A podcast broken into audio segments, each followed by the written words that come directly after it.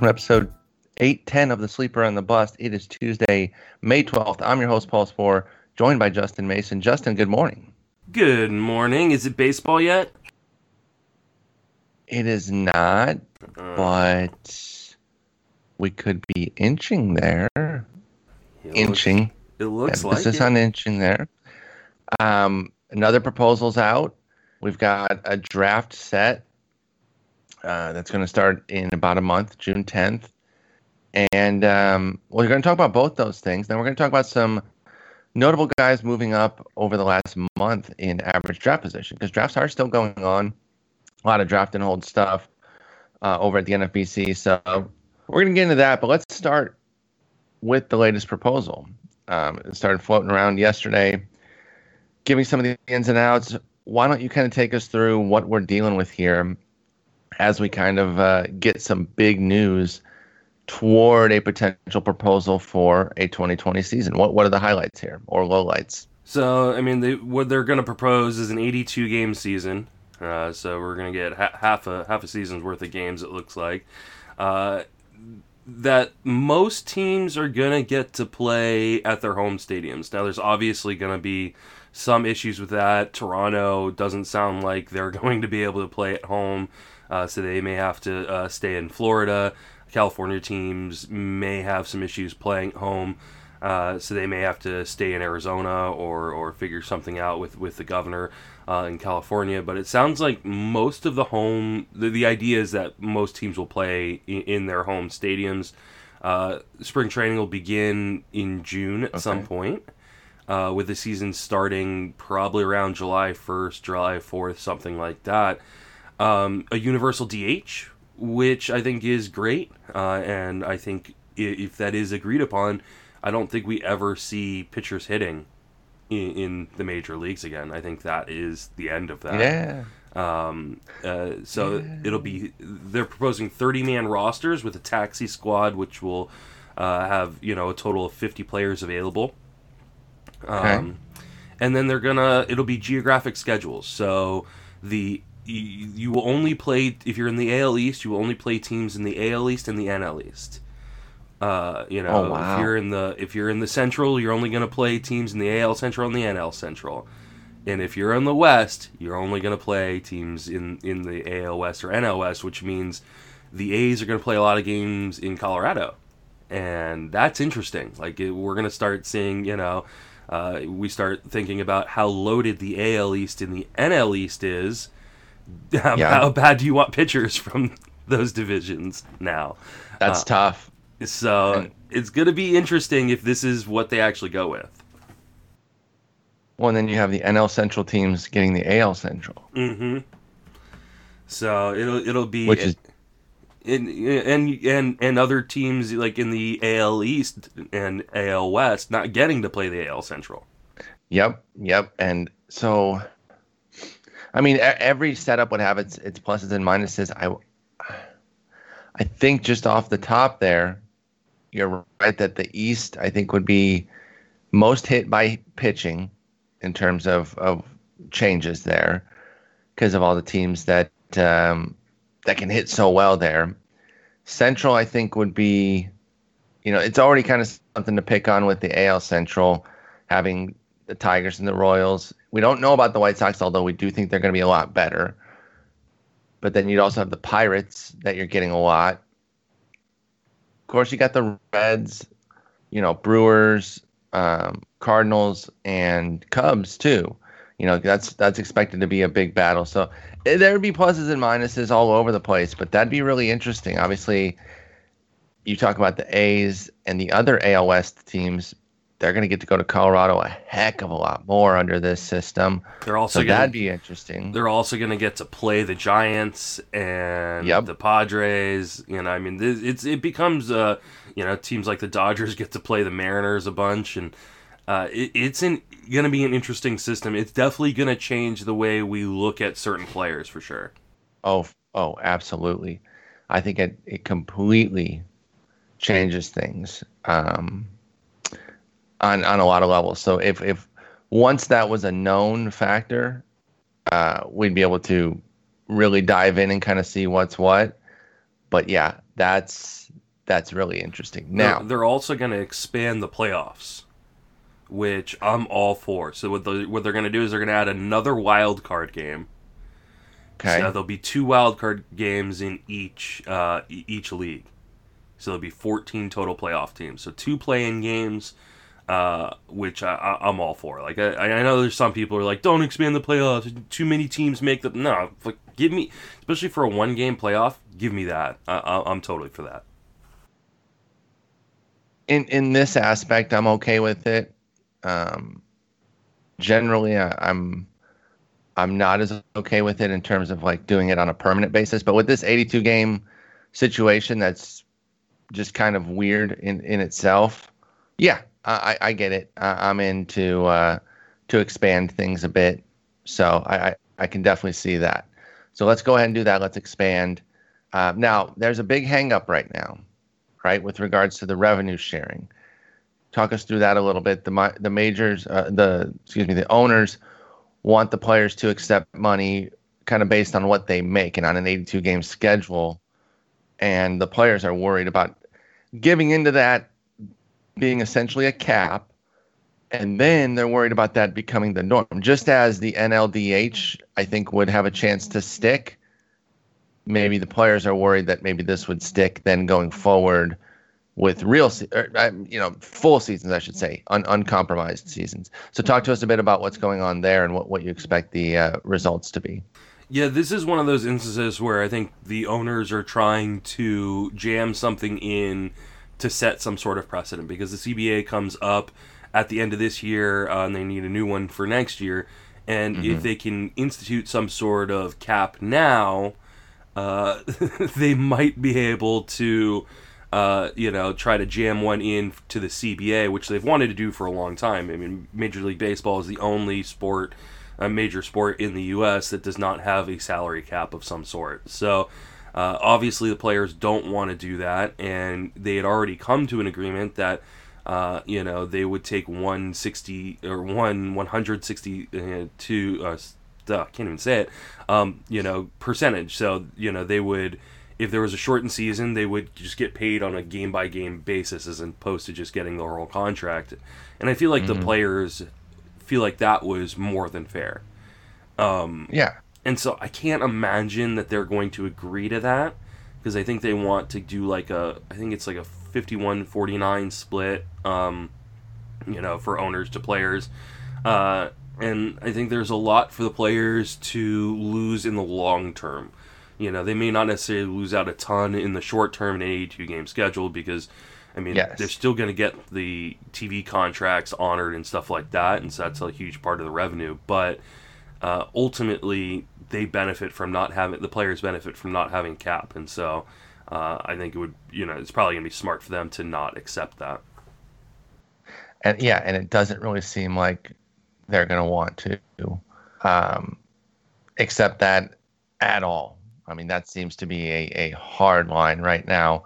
So we're gonna kind of see how that goes, and man, if it gets acrimonious, that that that can be problematic especially if it curbs the ability to get back on the field this year. Yeah. Well, and I mean, and, I, I made a comment last night on the live stream because uh, I, I, did uh, Vlad's live stream for Guru, uh, and Yancey Eaton was on it, and he, you know, said like the players aren't going to accept this. This could really mean we don't get baseball this year. Like, you know, he, he was saying mm-hmm. that he felt like this was a bigger obstacle than coronavirus to players getting back on the field. And I said, you know, if if they don't come to some sort of agreement now, there's a real chance we don't get baseball till 2022. Because yeah. if, if if talks break down now, I mean that's going to carry on into the CBA talks, uh, and that's going to be really really bad for for us and for baseball. So. I think they'll come to some sort of agreement. I don't think it'll it'll be a straight revenue sharing type thing uh, that's that's going to be proposed. I believe today. So uh, I think they'll get it figured out. The owners want to get paid too. Like the owners want to make that money off those TV contracts. Um, you know, and the players want to get paid. So I, I think they'll come to some sort of agreement. Yeah, I mean, they definitely want to make. They definitely want to make money th- this year in some capacity, right? I mean, that that kind of goes without saying. So they will be incentivized to get something done. Uh, but both sides will, of course.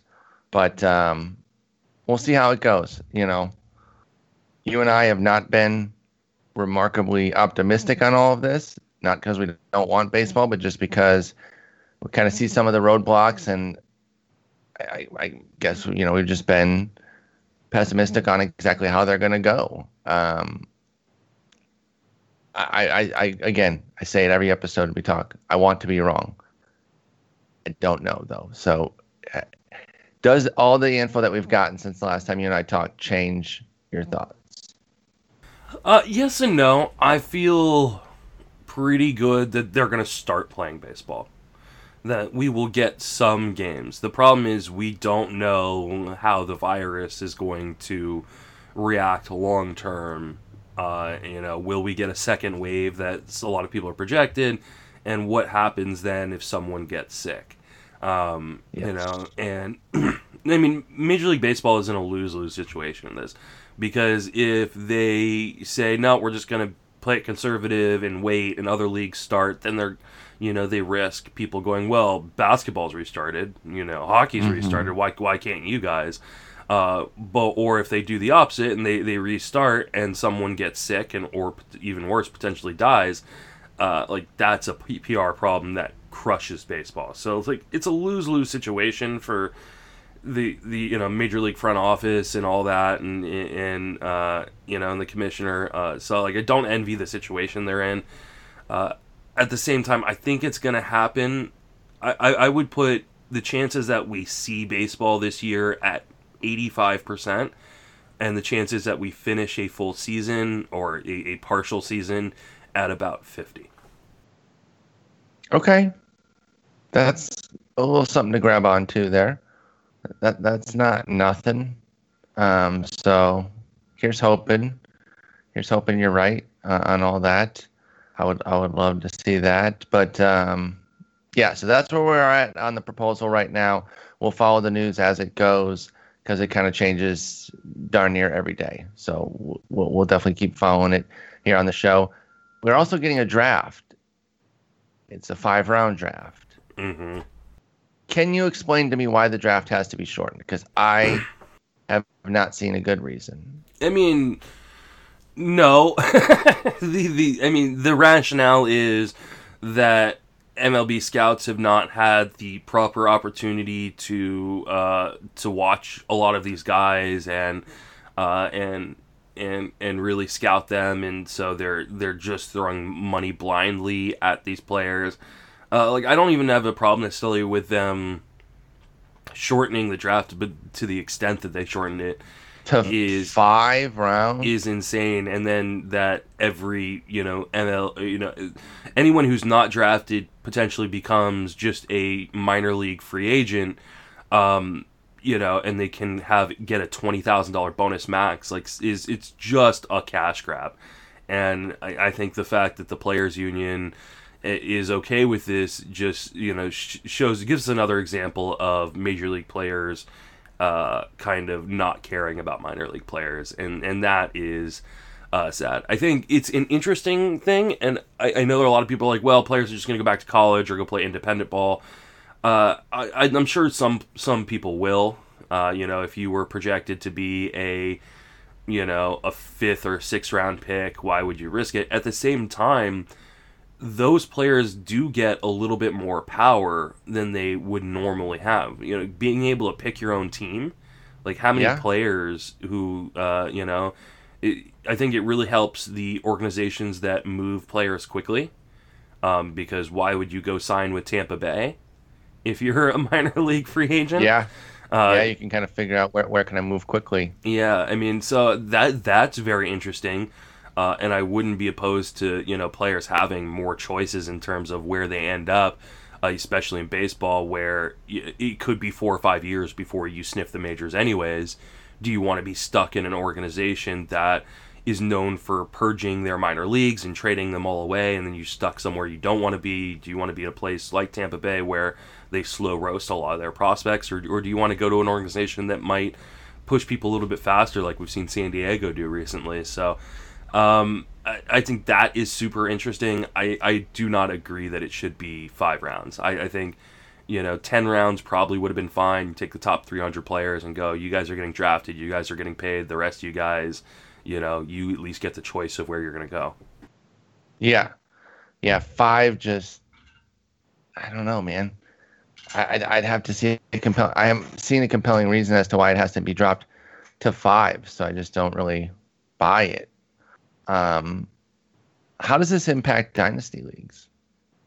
Uh, I mean, 2020 was supposed to be a pretty rich draft in terms of like how deep the talent pool was. Um, and so I think a lot of people had started, you know, prior to coronavirus, if they were kind of, you know, in tune on that, you know, gathered a lot of draft picks. Um, and that's really unfortunate because it, it really kind of screws those owners that were trying, they were really planning for 2020 yeah. um, in this draft. Uh, it's going to be interesting because I don't know. I mean, it depends really, I mean, how deep your draft is. So, and how deep your league is. Like, how, how many of these guys were you going to be actually drafting? Um, I mean, we're getting what five rounds as 150 players. If you're if your first year player draft is more than 150 picks, um, which I know a lot of leagues I play in are, uh, then you may want to think about foregoing the draft this year and combining it with next year's draft. Um, because we don't know if this is something that sticks. You know, we, yep. this could be how the draft is now done from you know from here on. Uh, and so you a lot of leagues may have to change their rules in terms of how they handle first year player drafts uh, if this is going to be the case uh, or if this is going to be the scenario moving forward. So um, I I'm on the you know if if you've got a pretty small draft if you know if you're playing in a let's say a 10 or 12 um, team league and you're only doing a few rounds uh, then just continue as you normally would. This isn't going to impact you very much. But if you're playing in a super deep league, uh, you know, where you're drafting, you know, 100 to 200 or more minor league or, uh, you know, first year players, then I, I would suggest combining it with 2021 and really kind of giving yourself some time to see if your league needs to adapt their rules. Yeah, I, I think that's that's really fair. Um, I'm speechless because it just frustrates me. I just don't mm-hmm. understand it. It just doesn't just doesn't make sense. I've ne- I've never understood outside of the obvious. Like I understand the obvious of why they're trying to do it. They they never even really bothered to come up with a good reason as to why they had to do this outside of like we didn't have enough time. It's like granted, but that affects all the teams. And again, you don't go from what is it standard now 40 so you went mm-hmm. from 40 to 5? Yeah. Hmm. And that I'm supposed to believe that that's like uh, that makes sense. That's the that's the right jump. No. Don't I don't buy it. So well, I mean it makes you wonder how many more minor league teams get contracted after the season. Right? Cuz that's already been discussed mm-hmm. as well. So yeah, that that's that one's frustrating. That's uh that one's pretty much locked and loaded. By the way, that will start June 10th. That's not that's no longer a proposal. That's what it is. So maybe have fun we, maybe with we that. should get a, a, prospect guy on and talk to yeah, see if Eric can help us out mm-hmm. to talk further about the details of it. Um, yeah, let's see what he's up to. Maybe come on either Thursday or next week. But uh, let's get into some some more fantasy deep dive here.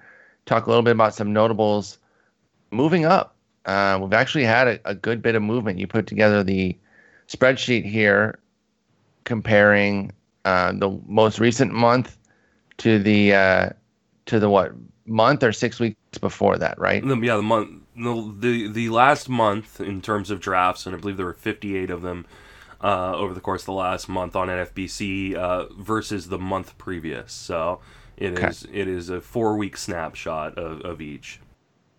And then we're looking at the biggest movers within the top 300 from the last month. Instead of getting some guy like, I think Domingo Her- Germán, well, that was actually a, a, move down, but he moved like 250 from 400 to 650, stuff like that. We're not really as concerned with. We're kind of looking here at the top 300. We found a bunch of guys that I think are, are pretty interesting. So let's kind of just run down the list and start uh, give us some thoughts on these and and maybe guess as to why they've moved a bit, if it's not obvious. Obviously, Spencer Howard, I think, has been talked about. Now, one of the things that we're seeing with all these proposals and, and the, the discussion around them is that, hey, teams could start going to like a six man, basically.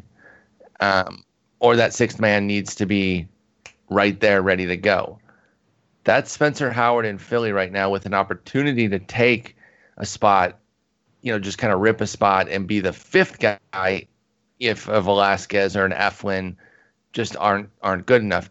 I'd say Arrieta too, but I think his contract keeps him in and, and gives him some well, it depends on time. what his health is too, because he hurt himself. True. Remember that like, last pitch of, of, of spring training this year? Yeah, if he's not if he's not healthy, that would Mhm. obviously change things. So Howard's somebody who could actually be in the rotation as is, or be in some sort of finagled six man thing. So talk to us a bit about Spencer Howard. He's an interesting prospect. I've actually learned of him more uh, via MLB the Show. They came out with a really cool Future Stars card of his, where they kind of they, they gas him up to a diamond to show like what the what the future could be like. So I'm I've become more accustomed with Sp- Spencer Howard over recent weeks, um, just kind of reading up on him and everything. I'm intrigued for sure. Is he somebody that you'd be drafting uh, in like a 50 round draft and hold, or is it a standard 15 team or 12 team that you would find yourself getting Howard on your reserves? I think he's a guy that in a 15 team standard draft, I might take a shot on in my reserves. I mean, he's he's still Like one of your last two or three guys. Yeah, exactly. You know, my last two or three rounds. Um, I mean, he he has opportunity, especially if teams. You know, if we're playing 82 games, I think some people forget that. You know, in a regular 162 game season, like they look at the All Star break as like, oh, that's the middle. It's not really the middle though. Yeah, that's true. you know, we, we get what like 60 games, um, you, you know, per team in in the second half.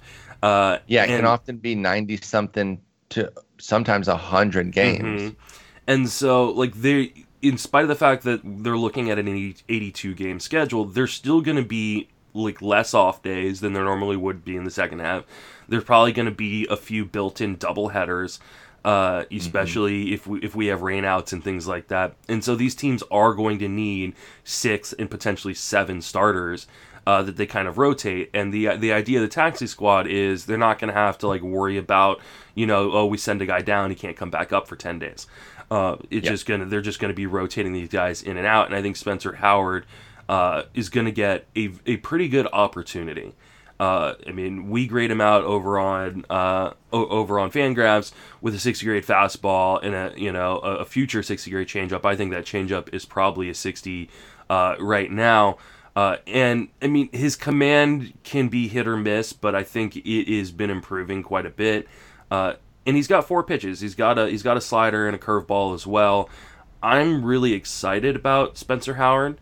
Uh, now, you know the whole how like stack the AL NL East division or whatever it's gonna be, uh, definitely tempers it a little bit for me. So it will definitely be a kind of a late round flyer where I'm probably more apt to take a shot on Mackenzie Gore uh, as opposed to Spencer Howard. But I do like Howard a lot, and we'll be getting a few shares. Uh, well, I already have a few shares, so I'll, I'll be getting a few more shares before the end of the year. Yeah, I, I, I like it. I, I definitely agree um, w- with that outlook on Spencer Howard. He has moved up to maybe where he has to be in your last 10 rounds. He's moved up to pick 296. So he's gone up a bit, but you're still talking about the back third of your draft there uh, to take a gamble on a young pitcher, Spencer Howard, for the Phillies, who could pop off. Um, let's move on to our next guy here. This one is, is straightforward. It's Hunter Harvey moving up and that is ba- based on some speculation that he could close for Baltimore. And we've talked about it a million times on the show, but saves just never go cheap, and that's why we hate the uh, the the the throwaway of like just get saves off the wire when everyone's chasing them. Yeah, good luck. Um, Hunter Harvey's moved from 479 to 274. He's really found his way into again that that kind of uh, last 10 rounds area, even maybe a little bit higher as their speculation that he could close for Baltimore because even though it's Baltimore, they're not going to be that good. People are still interested in any closer they can get. So Hunter Harvey was a one-time big big prospect along with Dylan Bundy. They were the kind of one-two punch. Health has really de- derailed him, pushed him into the bullpen, but he's still just 25 and now looks kind of intriguing out of the bullpen. I- have been on this Hunter Harvey thing uh, all throughout the winter and into the spring as far as somebody who could close. I have been a couple 50 rounds. He was on my list in 15. It never got to the point where I had to take him. I already had my my saves kind of covered by the time Hunter Harvey came around. But 15 team, I was still open to doing it. Now you have to be, you know, now you can't just get him in the reserves. So is Hunter Harvey somebody that you're considering for Baltimore's closer role? Yeah, absolutely not. This is this is so silly. Uh, I mean, I I like Hunter Harvey as a pitcher, and if you're looking for a guy that at the end of maybe your uh, your your bench or something like that, your your reserve list that can maybe help stabilize some ratios a little bit. Uh, it, you know, give you some more strikeouts uh, from your bullpen. Go ahead. I'm fine with that, especially if you're playing in a league without a lot of sharp people and people don't know who he is. Take the shot that he becomes the full time closer. But what we saw last year in Baltimore uh, is that they are going to split the save opportunities, you know, all around. I mean, this is a team that won 54 games last year. So let's divide that by two and say that in a second half, or you know, in a in a half season, they might win 27 games, and there might be save but, opportunities in 20 of them, and it's going to be split between three people. Like if you're going for saves from Hunter Harvey, I I think you're doing it wrong. Scale, I think I don't even think you can just do the halving of the wins because again only facing east. Yeah, the the two easts. They don't get to play tough. the Royals. They don't get to play the Mariners. Like this is like I like I understand people are excited, and I think people should be excited for him in 2021. But in mm-hmm. 2020, like I just don't see the profit potential on Hunter Harvey. Like they're not going to go out in and win, you know, 45, well, you know, 50, in fairness, games. I took him I took him when we were going to get a full season. Mm-hmm. So I thought, you know, take over in June and run it for the rest of the season. But your points are well taken here with regards to what can you realistically expect. Yes, he could end up being a, a even if he doesn't get saves, a rotation filler for ratios and strikeouts. He does still have a gargantuan walk rate. Hunter Harvey does that that you have to be careful of. It was um, it was all right in the minors. Like it was fine in the minors, but then he came up to the majors. Only six in the third, but 15%. And the only reason I even bring it up in six in the third is because he's had kind of control issues before. Again, he tamed him in the minors last year, but the second he got to the majors, he's kind of like overthrowing a bit, getting the strikeouts, getting the hot velocity readings, but Harvey wasn't finding the zone. So I think your point's well taken. Gave up a lot of home runs in the majors and the minors last year. I mean, like his you look at his home run per nine rate. Um, it, it, was not anything spectacular. And while the fly ball rate was down in the majors, in the minors, he gave up a lot of fly balls. And he's gonna be pitching. That's the last thing you want. Yeah, he's in, in Camden, and having to play in Fenway, and having to play uh, uh, Philly in Philly, and, and face y- the Washington team. yeah, it's like I don't, I I just don't see where the huge profit potential is. No, I think that's fair. I think I think I, I don't think there is huge profit potential at this price. I think I'm I've got my I've got my shares. I, I think I'm good to go with with what I've got, and and I honestly would I cash them in if if you gave me an op- option. Probably. Like I'm not that keen on them anymore, but that's okay. You know, I, I paid nothing for them in, in the 50 team draft and hold for uh, Hunter Harvey. Another prospect moving up that I he's off my board right now for the exact reason that we're talking about. We're going to talk about two more guys, actually three here, all three pitchers in the NL uh, in the East. We'll call it the, the the Super East. Nate Pearson, prospect for Toronto. Nathan Eovaldi, our boy from Boston, and James Paxton from New York. I'm going to kind of push off James Paxton a little bit. He's moving up because he's going to be healthy.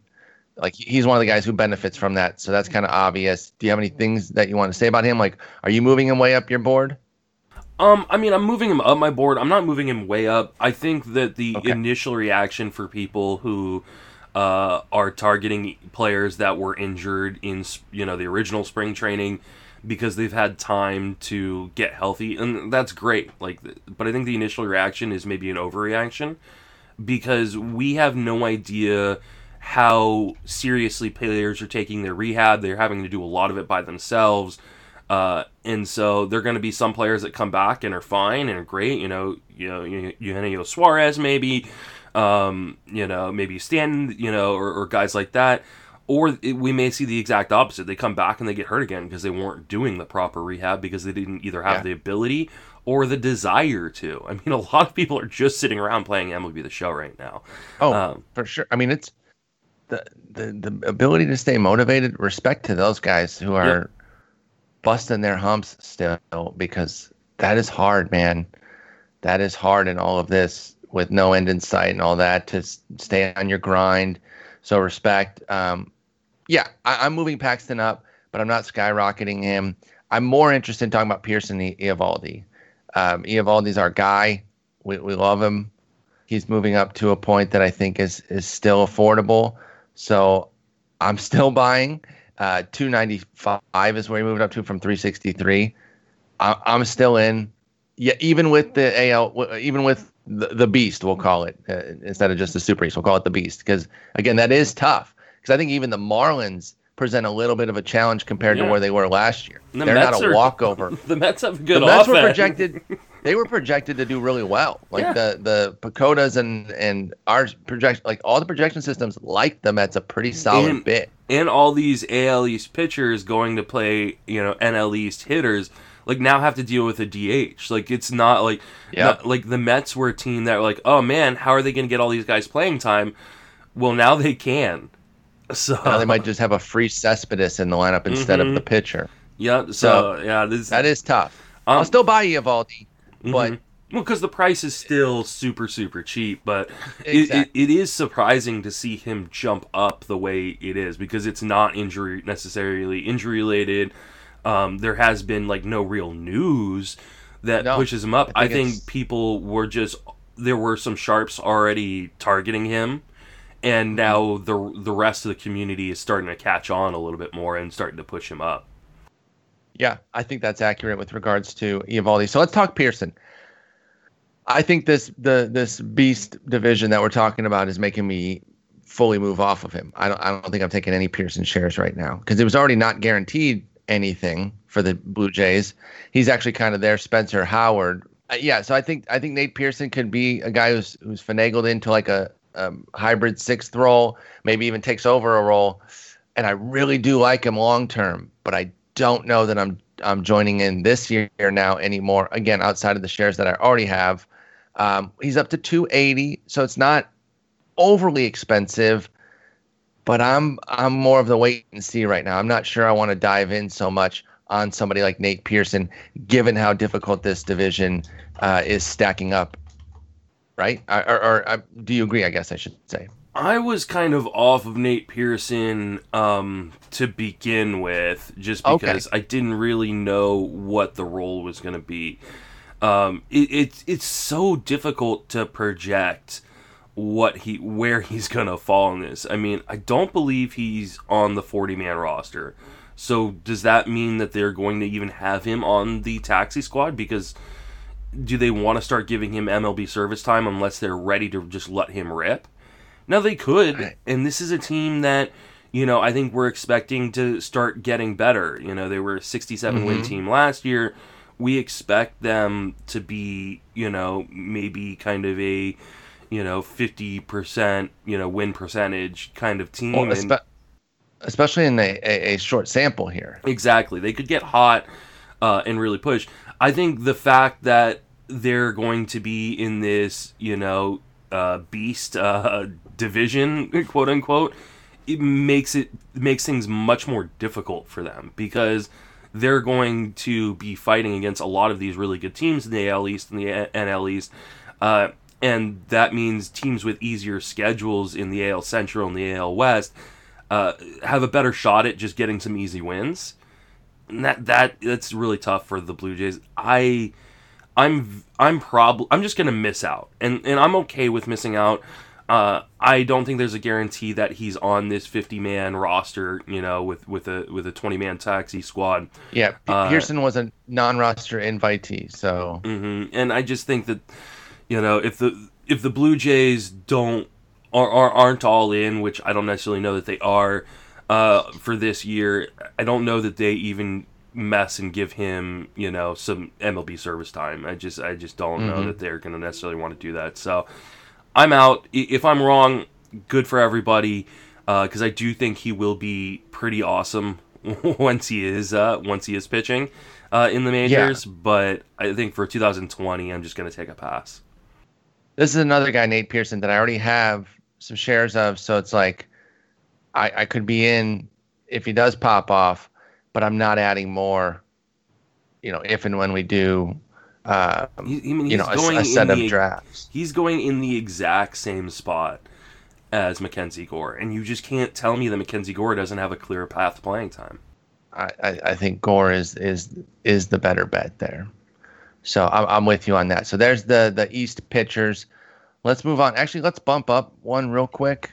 Uh, let's bump up Nick Anderson since he's mm-hmm. part of mm-hmm. the, the beast as well. Closer, perceived, assumed, would be closer for Tampa Bay one thing I like is that Tampa Bay never messes with stuff as far as closers go. They name a guy, and that is just set it and forget it, dude. I mean, this is the same kind of situation as Hunter Harvey. Like, I understand why why everybody is super excited to, to a much more expensive degree. By the way, this is yes. this is the well, supercharged Hunter and, Harvey scenario. And on on the flip side of the coin, with a much larger profit potential. Because yeah, yeah, yeah. He's we, up to 129, by the way, for uh, or 130 for Nick Anderson. We expect the Rays to be very good. You know, mm-hmm. I, I'm very much toying with the idea that the Rays are my favorite to win the World Series this year. I, I, um, can I can totally hear that, especially with expanded rosters and their ability to really play around with platoons uh, and, and uh, you know their management style. I, I really think that this uh, you know these rules help benefit the Rays quite a bit. Uh, and not men- not to mention adding another you know two more playoff teams. Uh, you know it gives them a better mm-hmm. chance of not being you know drowned out in in the AL Beast. So I really like the Rays, and I like Nick Anderson as a pitcher. I just can't pay the price. Like you know we go look at our depth charts, you know RosterResource uh, page, you know over on Fangraphs and we currently have the closer projected as a three-way kind of you know or a three-headed dragon with Nick Anderson, Diego Castillo, and Jose Alvarado. Uh, I don't know that there's a reason to not believe that that's the way Tampa Bay will approach it. Like, yeah, is Nick Anderson the most talented? I think there's an argument to say that he is. But why do they need to then, uh, you know, use him as the closer? I mean, this is a team that's always you know, tried to leverage the situations and the statistics to the best of the ability. And mm-hmm. we know that that means that the best pitcher doesn't always need to come in in the ninth. So I, I think this could be really frustrating. Uh, and if you're leaving a draft with him as your number one closer, I think you're doing it wrong. Yeah, I think if Nick Anderson's your number one, I'll be a little bit nervous. I, I, I like him. You just can't trust you just can't trust the Rays to, to set it and forget it. So that's the that's and that's it. And and my whole, you know, I mean, coming to last year, Jose Alvarado was like one of those closers yeah. that everybody was really really excited about, and he was coming into the year with the expectation that he had the role locked down, and he was bad, and they just never went back to him. And nope. now we're talking about a shortened season where if someone's bad and gets pulled from a role there may not be enough time for them to get the role back. Oh, for sure. And so, for like, sure. I just these situations where there's two or three guys, um, I'm just really staying away from unless they're really cheap and there's profit potential. So, like, if we're talking about like Mark Melancon and Will Smith, I'll take the shot on Melancon because the the price is still affordable. Uh, you know, at what his ADP is, you know, around you know pick 200 and the profit potential if he is the guy clearing away like is huge for for the closer in Atlanta. But while the profit potential is huge for Nick Anderson, the role is so muddy and the price is so huge that I'm just not going to do it. Yep. I, I, I can't really add to that without just saying the same stuff. So i am going to let that go on Nick Anderson. Totally agree with you. I love the talent. I really do.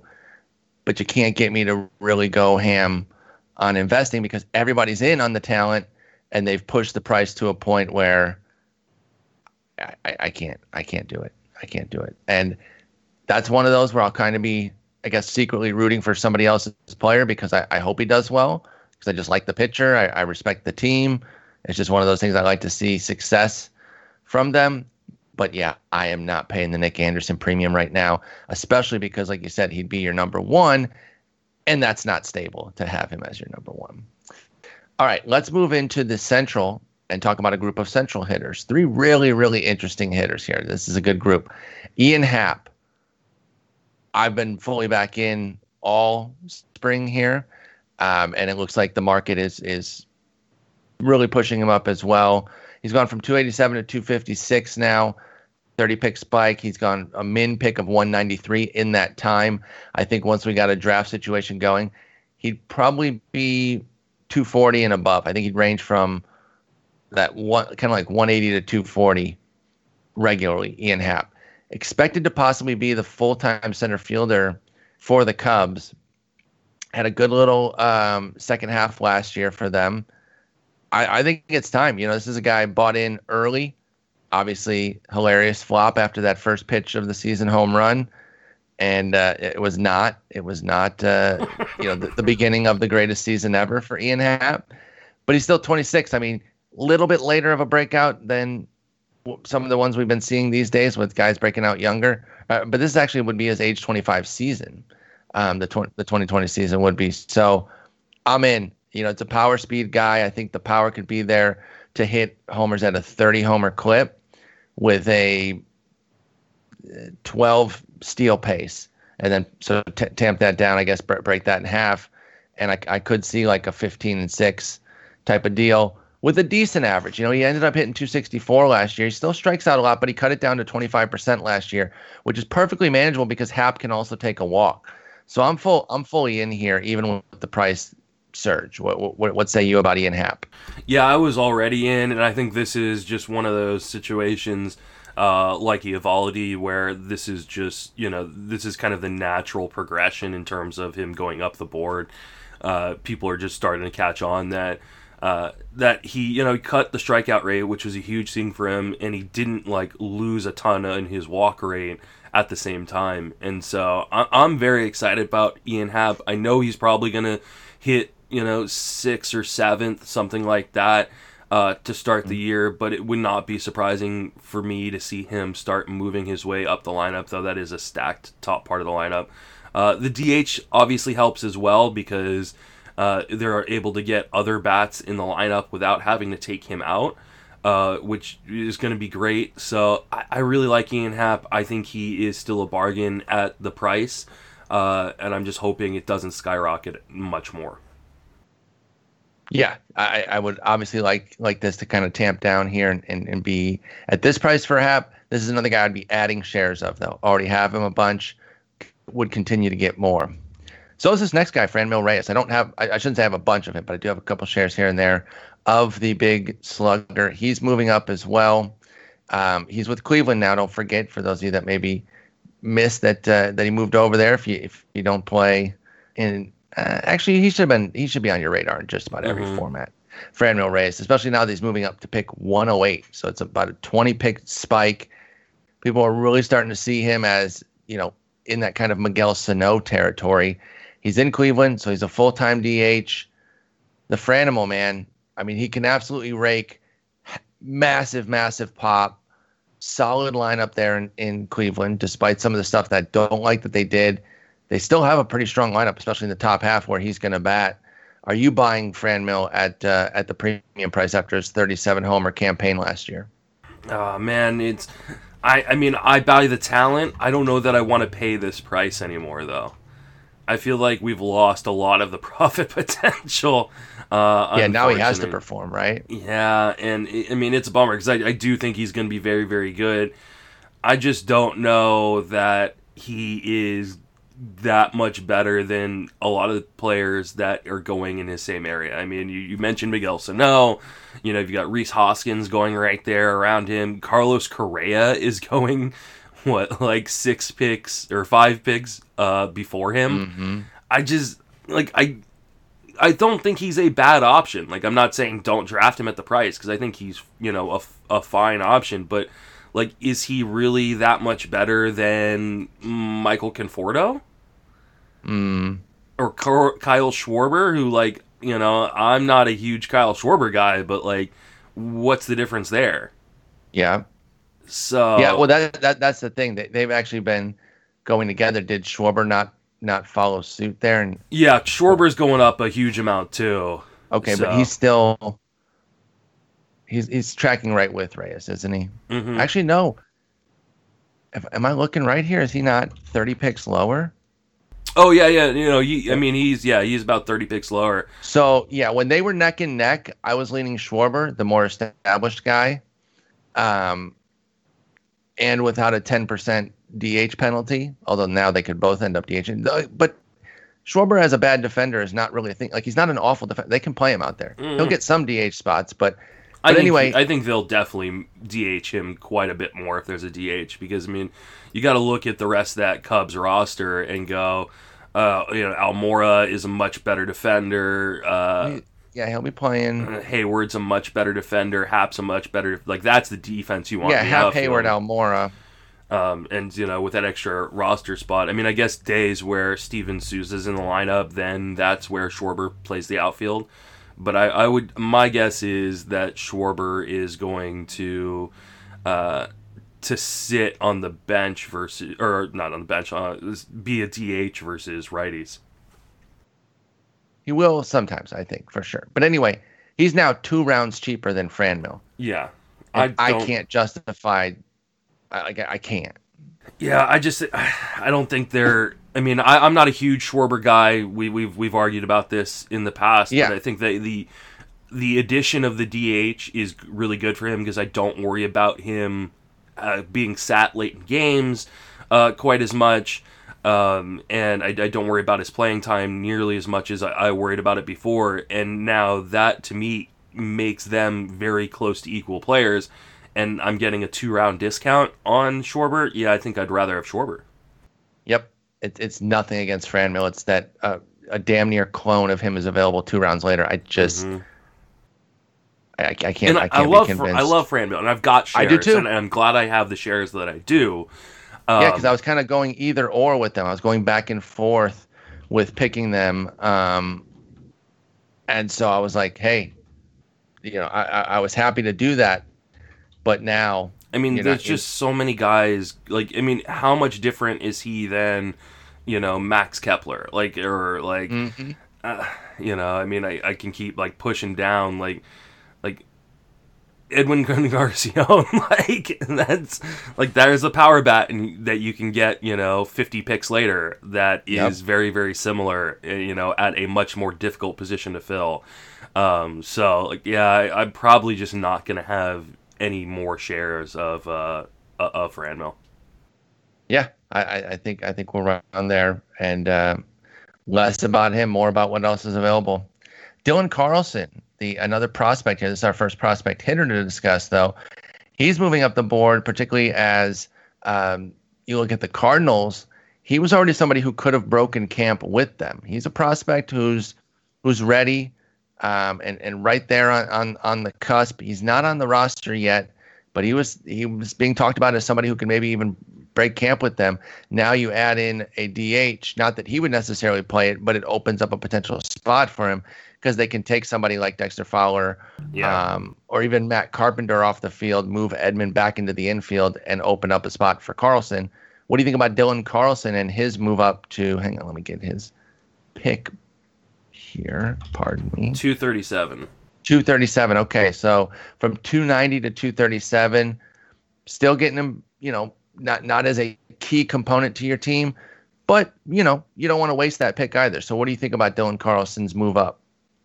Uh, uh, this is one of those guys that I was totally against drafting before, uh, you know, coronavirus. I just didn't know that he was going to get enough run, especially early on in the season. And if you're playing in an NFBC format where it's really hard to stash guys, I just didn't know when he was going to be up. Uh, that being said, now I think all those reasons uh, that you mentioned are the reasons why he should be going up, and, and I think is worth taking the gamble on. I mean, he's got power, he's got speed. Uh, you know, I think he can probably hit for a, a, you know a pretty good average at the major league mm-hmm. level. Uh, I mean, he he has you know really worked in the last two years on kind of limiting the strikeouts uh, much more so than early on in his you know uh, early days in the minor leagues. So I think he is a guy that should be you know kind of snagged right where he's going, and I think I'm going to probably get a share or two uh, in my later drafts or my drafts that start up here in a little while. Uh, the only problem is I, I don't think that this this rise up the ADP is going to stop. Oh yeah, I think that's definitely the case with Dylan Carlson. Once we get locked and loaded, and the second that they make it official too, if they say, "Oh, he's coming up," then all hell breaks loose on that ADP. Yeah. So where is kind of the max that that you would pay? Uh, probably about two twenty ish. I mean, because you know, you start looking at where other players are. Um, you know, I think I would take him. You know, over you know, guy.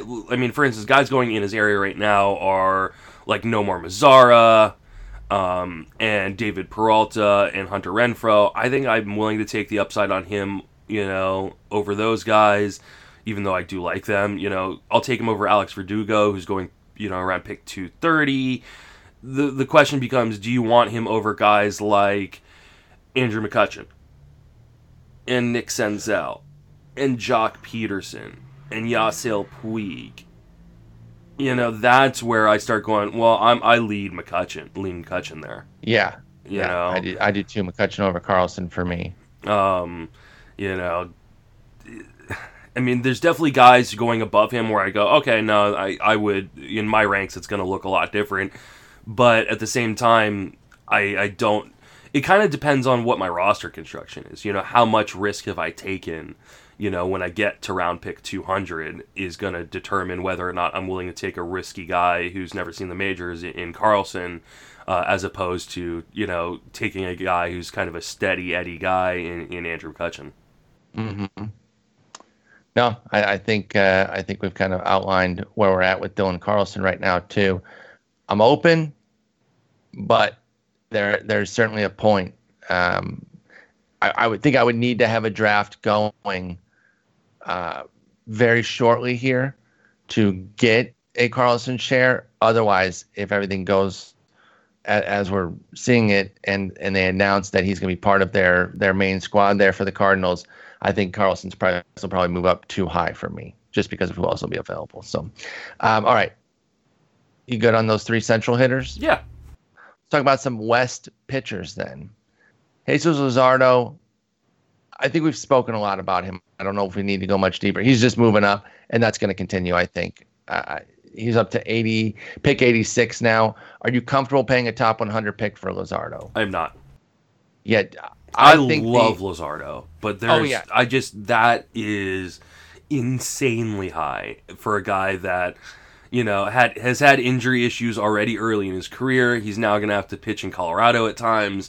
Uh, oh yeah, you know, I mean, no thanks on that. Um, and we don't know if he's even going to get the benefit of his home park because the California teams may not be able to play in California. Oh, yep, yep. And yep, so, like, it just there's he had 80 pick 86. We're talking like that's four picks behind Brandon Woodruff. Oh yeah, we love Brandon Woodruff. He has to perform at that mm-hmm. point, right? And you know, I understand the notion of like, okay, this shortened season, uh, they're gonna maybe turn some of these guys loose and not have to baby them so much with a pitch count or, or innings cap or whatever. But it doesn't just miraculously make Jesus Luzardo healthy. And you mentioned that you know some of his lower innings counts that's due to health well, and it uh, also doesn't change like organizational philosophies. Like just because yeah. teams don't have to baby him doesn't mean that teams like the A's or the Rays may not. Oh, they're still going to be really sharp mm-hmm. with their guys too, especially with the way they like to use their bullpens. And now mm-hmm. you've got a deeper bench of a bullpen with this twenty man, ro- uh, you know, or fifty man rosters.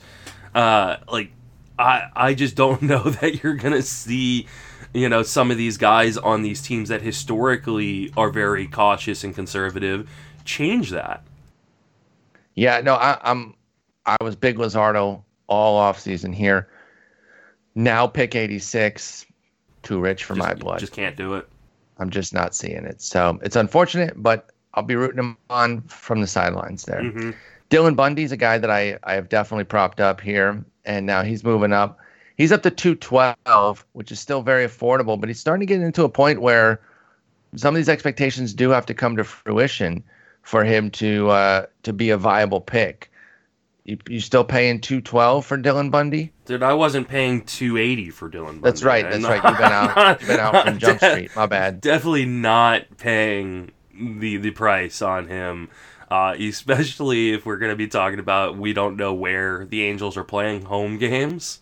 Sure. Uh, if you know, what if they are playing in Arizona? Because that seems like the most logical solution for them if they're not allowed to play at their home games.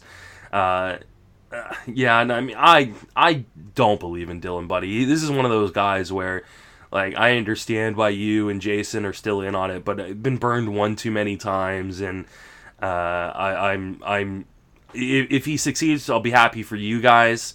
Uh, but I'm just not, especially in a shortened season where he gets blown up for six earned runs. Like it's going to be really hard for teams to overcome, you know, two or three blowups like that uh, for one player, and I just don't want that risk. You know, that's an interesting point, by the way, too, about um, analysis. Those ugly starts are going to stick more. Mm-hmm. You're going to, like, more than ever. I already do this a lot, and I think a lot of folks do, but just more than ever, you're going to really have to dig in on game logs to see exactly what's going on with somebody as opposed to just take their ERA at any sort of face value. Again, I feel like you should always be doing that. The makeup of an ERA is very important. Four great starts and one ugly one, even if it results in a 5.12 ERA, it, if the skills are solid underneath too, that you want that pitcher then. But sometimes that gets that gets a mask there, and people make harsh decisions based on uh, a composite ERA. So it's going to be even worse be, for relievers. Oh God, yes.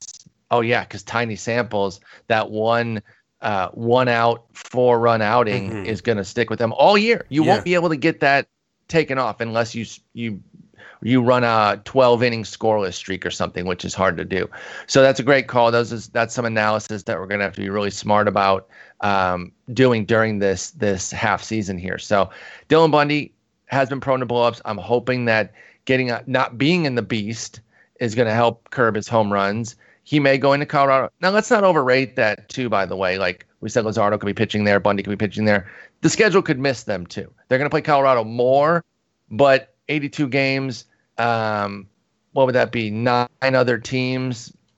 You know, just on a division thing, you're talking nine games uh, each, uh, so to speak. And it could be, you know, four in Colorado, five in Oakland or five in Oakland's home or whatever, and maybe Bundy misses that totally. Maybe he's the guy who pitches right before that. So let's not overrate those. But your point about you've already been out on him, I get it. It's just not one of those late guys that that that you gravitate toward. Jason and I are Thelma and Louising this shit right off the cliff together. So, um, you know, we long term friends. We're holding hands and we're just we're going for it. But uh, yeah, so that's Dylan Bundy. Let's stay in the in the West here and talk Julio Urias. Now, unlike Luzardo, I do think there's more of a case to believe that things are going to, uh, you know, not necessarily have the reins off, where it's just like, hey, do whatever you want, Julio Urias, go eight innings every time out. But they were already planning to lift the reins on him a decent bit and give him a chance to be an impact piece in this rotation. I'm still buying in on on Urias here. So even even with the price jump, he's up to pick 126. I can still pay that. I do worry that it's going to meander up even closer to 100 and into the top 100. But as it stands right now, I'll pay 126 for Julio Urias. What about you? Yeah, I think it's going to be draft dependent for me. Um, Okay. Just Okay. because That of the sense. guys going around him. Like, let, let's do some would you rather's with guys Okay. going, you know, before and after him. Would you rather Julio Urias or Zac Gallen? Why do you have to challenge me so much on the Yeah. first one, dude? Well, You I, can't I don't up? think. I think all of these are going to be challenging. Is the problem? Okay. Um, Urias, but it's close. So Gallen is me- going seven picks ahead. Uh, let, let me pull up my, my, my rankings here so I'm not totally contradicting myself, even though these have evolved a bit. Um, okay, yeah, I did have Urias higher, so I'm I'm Okay. I'm sticking to rankings so far. What about Max Fried, who's going What about Two- you shut up and stop two challenging? picks below him? Did you think about did you think about that though? Did you consider my point about the shut up thing? Yeah, no, I, I really didn't. I didn't see that one Dang it. coming. Yeah. Dang it. Uh, Max Fried, I've been big on him as a big breakout. I've actually got him up at 25, kind of as a, a statement flag plant sort of guy. So What about teammate David Price? now they are neck and neck. And I do think team construction would would play a role there. Do I want more of a, a steady guy who's kind of shown stuff? Not that he doesn't have upside. I, I, I push back against that. So I'm not going to turn around and say the old guy doesn't have upside. Price does. Because if Price dropped like a like a legit 275 ERA, it's not likely, but I'm saying if he did for half a season, would you really be surprised? Would I- you be floored by that? I mean, he's getting to pitch in the NL West. Mm-hmm. Um, you know, he doesn't have to go against, you know, first time in the NL, and doesn't have to go against the best team in that division. Yep, he's Uh, far and away the best of the bunch. I mean, Houston's going to be there. It's- Oakland. It's a fantastic park for him to be pitching in. mm-hmm. Uh, yeah, so like I, I think I'm taking David Price there. Yeah. Uh, So that that wouldn't follow my rankings, but they're so close that I, I'm actually going to say I'm taking Price, and I'm actually going to move him up to reflect that in a future ranking because I would lean Price more often, but there are draft scenarios where maybe I've already got a few vets, and I'm like, let me go for the let me go for the you know just the spike craziness, never before seen performance from an Urias here, What- or let me get the guy who's got a, a probably a better floor and won't be babied the What- way Urias could. what about a guy I've been out on in Carlos Carrasco? Oh, you're out on Carrasco. Yeah, I am. Where do you have him ranked? Uh, I don't have my ranks up, but m- Okay, well my, you can look for that, and I'll I'll talk about. I would take Carrasco. I've got Carrasco 13 spots higher at 24 versus Urias at 37. I think uh, I think Super Central Division doesn't necessarily encourage me and make me feel like a great bit better than not playing the rest of the American League. But I don't hate it either. It, while I, I, I love the Reds, I picked them to win, and I respect the Cardinals, Brewers, Cubs for sure. But the Pirates are another walkover to go with the Tigers and Royals. So you got Twins, Reds, Cardinals, Cubs, Brewers, and then White Sox are kind of a wild card. I, I, I still like Carrasco. I'm still going Carrasco there. Why are you out? Just just the the health profile. I mean, Yeah, I mean the know, health not- profile. We we the innings from last year. Obviously, I mean I'm not. I don't care about like what his ERA was or. But the, I mean, the lack of innings from last year, we don't know what he's gone through physically in terms of, you know, the treatments for cancer, and then he was injured in, you know, in spring training. Uh, like I just, I, I, you know, he's not a guy who's been healthy much of his career, anyways. I, Sure. I just, I, there's so many red flags that I just don't want to invest a pick that high on a guy with with that many red flags already. So like he he's That's like fair. outside my top fifty. no, I think that that's uh, I think that's fair. So That's uh, last one, Hyunjin Ryu, who will likely not be playing in Toronto. Uh, because I mean, Toronto is uh, being very, very strict about. They they've said no professional sports there. I think they're through the end of the year. So but I'm scared of I'm scared of super. Uh, I'm scared of the beast for him now. I liked that, you know, he might not be pitching in Toronto and and the AL East parks, But now that he has to add the NL East, I'm a little bit nervous. I I, I don't. I- I've I've vacillated between being a, a Ryu buyer and, and kind of leaning off, but uh, I'm not I'm not really in. All right. Are you? Um, I'm. I think I'm in at the price. The price I think is worth taking the, the shot on. I mean, Yeah. 144.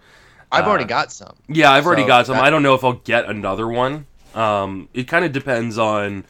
Uh, I mean, that's a good guy to see where his ADP has gone recently. It's so. it's held steady. He's gone down Mhm. like two picks, so it's basically neutral there for Hyunjin Ryu. You know, here's the thing. I'm not sure we should go too crazy on on the setup and everything of like where he's pitching and all that.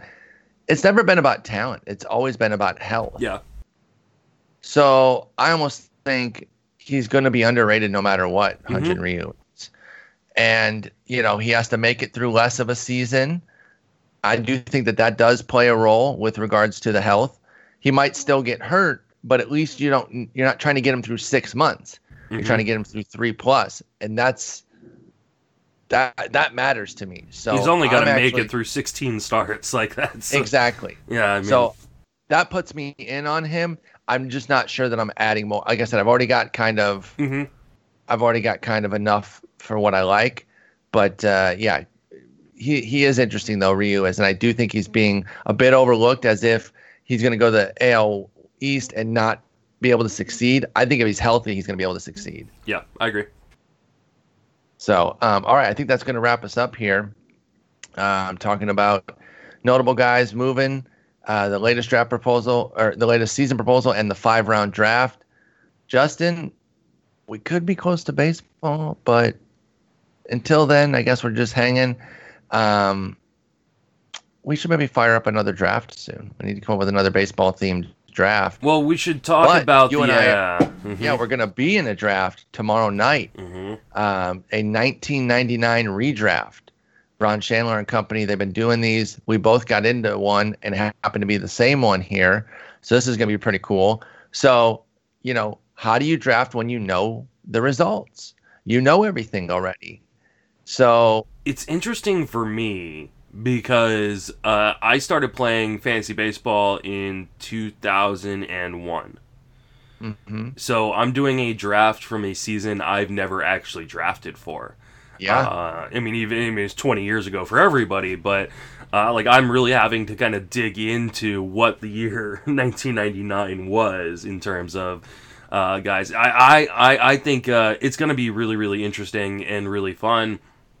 Especially, we got a really good group with us, uh, so Yeah. I know we're going to be doing a Zoom call during it. Um, uh, and so I, I'm hoping yeah, between you and me, there's already a lot of trash talk. Where are you picking? I'm picking six. um, I should know this, but I don't. Hang on. Let me do a really fun thing where I check all of this on the show. And I'm picking ninth. Six nine is what we're picking. nice. nice. So yeah, no, Anyway. it's. I think it's going to be a lot of fun. It's. uh I mean, it, it's one of these drafts where you know, unlike a mock draft or or a regular draft, like you have a whole season that that has to play out. We're gonna like know instantly who Who's who winning. win- yeah, who's winning and who wins, and uh, I'm I'm debating maybe trying a you know a weird strategy just to see if I can you know kind of you know do something a little bit different um, uh, than, than most people. But I mean, it really depends on who makes it to me at number six. You know, I, Yes. I, uh, which I'm.